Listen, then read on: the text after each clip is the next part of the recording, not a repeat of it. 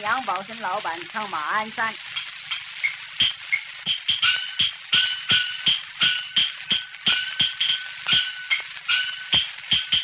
观众朋友们，大家好，欢迎您收看我们今天这一期的绝版赏析节目。今天的节目中呢，我们将为各位介绍的是杨宝森的一些音响资料。为此呢，我们特意请来了大家非常熟悉的《一坛丛书》的主编蒋希武先生。蒋老师您好，你好，欢迎您来到我们的绝版陕西的演播室啊。不客气。那么大家都知道，这个杨宝森创立的杨派啊可以说是这个在余淑妍之后老生这个流派中最主流的，而且这个影响非常大的一个流派。是是是您能不能给我们介绍一下这个杨派的一个大体的风貌？那么说到这个话题呢，我倒先想谈一谈我的一个基本感受。嗯，呃，记得上次我在做周新芳周周先生这个节目的时候啊，说到一个这么一个情况，就是我小时候啊听周先生啊，就很快就被周先生给抓住了。嗯，哎，或者说呢，反过头来说呢，我很快就抓住了周先生。嗯，是吧？他的那几句唱呢，那时候小时候啊，嗯呃，很快就学学会了。那么像不像嘛？三分样，是吧？是那么今天谈到要说于杨先生这样一个声腔艺术的话呢，就感觉跟周先生有些不一样，嗯是反过来了，就是小时候也听过杨先生东西，但是好像一下抓不住他，呃，他也没把我给抓住，您是不是指这周信芳先生的这个艺术鲜明、艺术特点是非常鲜明？对一下子马上能让您啊，就容易抓住、容易模仿、容易学习是这个情况。啊。所以杨先生的东西，我觉得呢，他不是一下子就能接受的。嗯啊，那么从我个人这种经历，呃，我在喜欢杨，应该说是相当长一个时间之后的事儿。嗯，那么最初有些剧目呢，包括像文章官这种唱片也喜欢，嗯，但是是陈大获的，嗯，而不是杨先生的，嗯，是吧？那么杨先生生前呢，曾经感感慨啊，就是知音难觅。嗯，那么就从我啊、呃我是从事这个专业的嘛，是吧？这么一个小小的呃经历，也可以说呢是一个验证吧，是吧？那么大家知道，所谓杨先生是红在身后，生前很寂寞，呃，没想到身后是大红大紫。那么从这一点上来看，也反映出杨先生的艺术被广广大的观众所认可、所承认，也是经历了一个比较长的这么一个过程的。杨先生的艺术呢，它不是那种具有震撼力的那种艺术，呃，它给你的是一种呃一种浸润，嗯，一种感染，一种深邃，一种含蓄，这么个东西，不是一下子就能抓住他的。就是说，不是从表面上看来很有震撼力的，对对其实震撼力是内在的，对是包藏在里面的了啊！你必须通过了解对他的一个歌唱的形式、表演形式的了解，对啊，能够深入到骨髓里面，才能感受到洋派艺术的一种极深的魅力。对，那么这种震撼力，通过他现在的身后红就证明了他的震撼力是长久的，不是短暂的，是吧？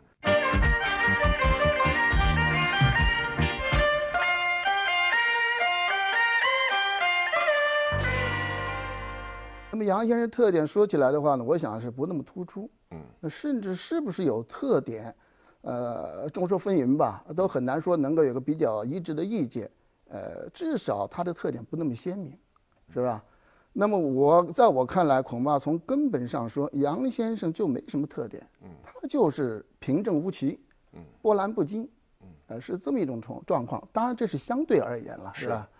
那么这样一种状况的话，就导致我们对杨先生的艺术的把握，怎么去理解它，怎么去判断它，的确是有这么一个过程的，是吧？那么所谓波澜不惊、平正不奇，也有人说，那么这个是不是就是杨先生特点呢？对，这是不是也是特点呢？呃，我说啊，呃，假定说这也就是他杨先生特点的话呢，我想这样一种平正无奇的特点，也不是始自于他。嗯，呃，从他的渊源这个角度来看的话，应该说是从谭鑫培，嗯，到余淑妍，是一直到杨宝森，是谭余杨这么一个路数下来的，是吧？但是从前期来看的话呢，他的艺术还是在谭的范围之内。嗯，啊，呃，要从特点来说的话呢，也有谈的东西在里头。嗯，那么我们从他现有的影响资料来看的话呢，我想有一个唱片是能说明这一点的。嗯，这个就是他二十年代灌制的这个《马鞍山》。嗯，那么虽然是短短六句很简单的这个二黄原版是吧？但是据说呢，当年呢，余淑妍余先生啊，杨先生呢都喜欢拿它吊嗓子，是吧？那么我们从这张唱唱片当中可以听出，杨先生的唱是平平正正的，是是那么整饬，那么严谨，是吧？那么流畅，啊、不拽，不催，啊、如同行云流水一般，表现出他这样一种的平正无奇的特点，啊。当然了，说他行云如同这个行云流水一般呢，又不是说呃造成一种好像这个声腔有一种滑脱的感觉，像那个野马脱缰那种感觉。是，哎，它有一种东西制约着它，嗯，呃，制约着它这样一种东西，才造成它的那种声腔有一种韵界，嗯，有一种蕴含。那么说到底呢，就是一种韵味儿。如果说仅仅是流畅、行云流水，没有这种管束的话呢，很可能造成平淡无味、没味儿、不挂味儿，是吧？那么这种力量是什么呢？我就觉得在杨先生声腔当中有一种色劲，至色的色，嗯，把这种行云流水把它管住。那么从技术的角度来讲，这种色劲呢，来自于咱们大家都知道的所谓手音，嗯，手音，锁音是吧？软锁、硬锁、柯达锁等等，这是渔阳的特点。嗯那么在这儿呢，当然主要是硬锁，是吧？像他那个黄梅落的落啊，那个尾腔啊，还有我的儿的儿的尾腔啊，都有这种表现，是吧？青梅落，青啊梅落，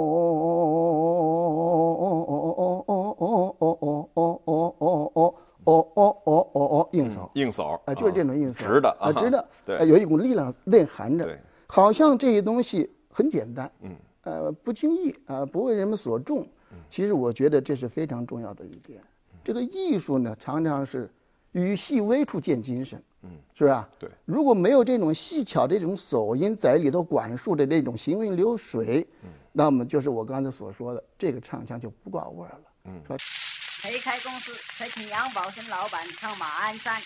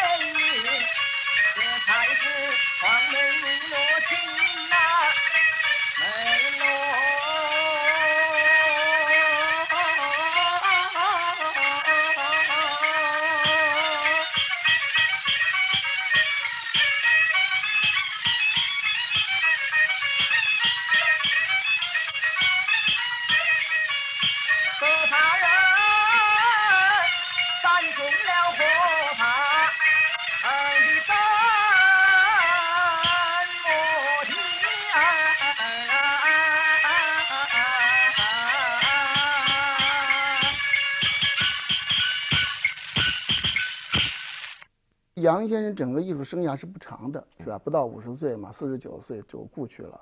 那么大体从他的整个艺术的这样一个成长发展，最后形成派别这么一个过程来看呢，我想大体上可以分为两个时期。前一个时期呢，呃，大致上是在上个世纪的二十年代和三十年代。那么这个时期呢，它主要还是在谭鑫培，那么更多的是在于淑妍这样一个范围之内。呃，大体上是前二十年吧。学鱼，哎，学鱼，从学坛到学鱼，哦哎，那么后二十年呢，就是这个三四十年代到五十年代了。那么这个时候呢，他逐步就从谭和鱼那走出了，有了自己的面貌了，呃，形成了大家所公认的这个洋派了。是啊，大概是这么两个阶段。那么从前一个阶段来看的话呢，呃，我们说他是从学弹，然后到鱼的，有什么证明呢？嗯，那么一点，他最初学京剧、学老生是由裘桂仙给他起的蒙。嗯，那么裘桂仙给他启蒙起的什么蒙呢？就是谭派。嗯，因为裘桂仙裘先生跟曹谭谭老先生操过琴。嗯，他对谭鑫培的东西当然是了如指掌了。嗯，那么杨先生跟他学呃弹，当然也就很便当了，是吧？呃，这是一点。那么从音响资料的角度来看的话，我觉得有一个唱片是可以说明这一点的，就是《摘音会》。摘音会。哎，呃，《摘音会》呢，杨宝森在早期有这么一张唱片，同时呢。于淑妍于先生也有一张这个唱片嗯，我们可以比较一下。通过这个比较可以看出呢，杨先生当时他所宗的，啊，他所受的影响是什么，是可以比较明显的看出来的。那么这几这样一些不同的，我想有这么几个方面了。一个就是他的唱词不一样，嗯嗯，大的唱词不说呢，包括小的唱词是吧？你比方说像这个，呃，一个是这个前面的慢板的，呃，《代孤王》。嗯，杨宝森唱的是《代孤王》，嗯。啊，这个于淑妍唱的是《听孤王》，嗯。啊，还有一个，比方说是像这个“欺君犯上”，嗯，这杨杨先生的词儿，嗯，于先生是“欺君罔上”，往上，哎，呃，包括这个声腔的处理、唱法也不一样。杨先生那个唱呢，相对来说显得比较直，嗯，比较硬，嗯，比较拙，嗯，是吧？他比方说那个《代孤王》，嗯，代孤王。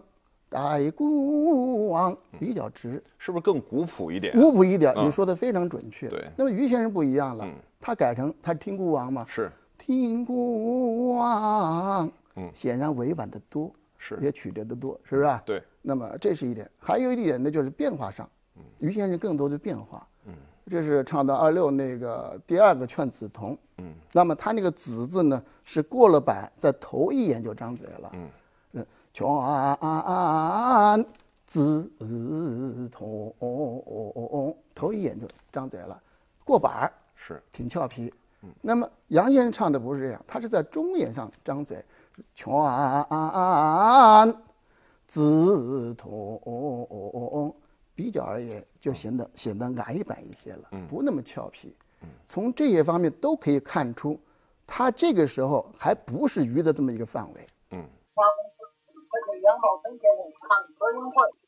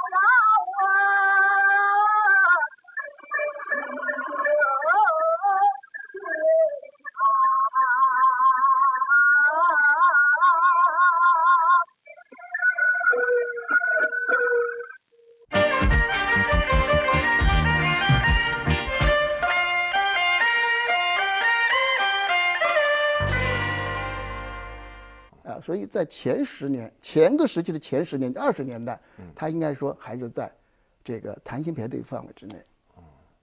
那么后一个时期到了三十年代呢，应该说随着他的年事的增长、阅历的增长、意识的增长，他开始步入到于淑妍、于淑妍的这样一个范畴了。这还是在整个前期的前期的呃前期的。那么这样一个范围呢，有两点，我觉得是可以呃提出来的。第一点，那个时期呢，杨宝森的嗓子，就他的本钱，还够得上去模仿鱼，去学鱼，不是像后来。那么这是第一点。第二点呢，从这个渊源角度来说，鱼和羊实际上都是同出于谭门，嗯是同根同源。所以在后一期，杨先生从出从谭出而入鱼的话，是很便当的事儿。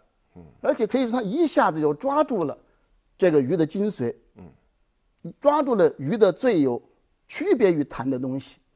那么这个呢，说实在呢，一个就是说呢，显现出他自己的一种功力了，一种悟性了。同时呢，还表现出他虽然没有进鱼门，没有问益于于问益于这个于淑妍，但是他成为学鱼的一个佼佼者。这个当中有很重要的因素，就是从谭那儿来的。哎，有这么一个共同的渊源，所以他很快的就学了鱼了，可以说是取法乎上，哎，那么取得很可观的成绩。那么这个蒋老师，那么杨宝森学习于淑妍，在这个阶段中间，是不是有些这个印象资料，可以给观众示范一下，给观众听一下？哎，我那么在三十年代他的胜胜利的时候，三四年、三六年，都灌过呃一些唱片儿啊，包括上天台啊，包括探母啊，像这两张唱片呢，于先生也有同样的唱段，那么我想是可以比较一下的。通过这种比较，我想我们大致上可以得出这么一个判断：第一个就是刚才我谈到的，他在嗓音条件上是比较接近于淑妍的，包括音色。那么在唱法上呢，更是极力的从内到外，从形似到神似去模仿于淑淑妍，嗯，尽管我们不能说是他就是一种乱真，至少我想它是余淑妍当时这两个唱段的一个翻版是没有异议的，表现出他在学余的这样一个过程当中是非常扎实的。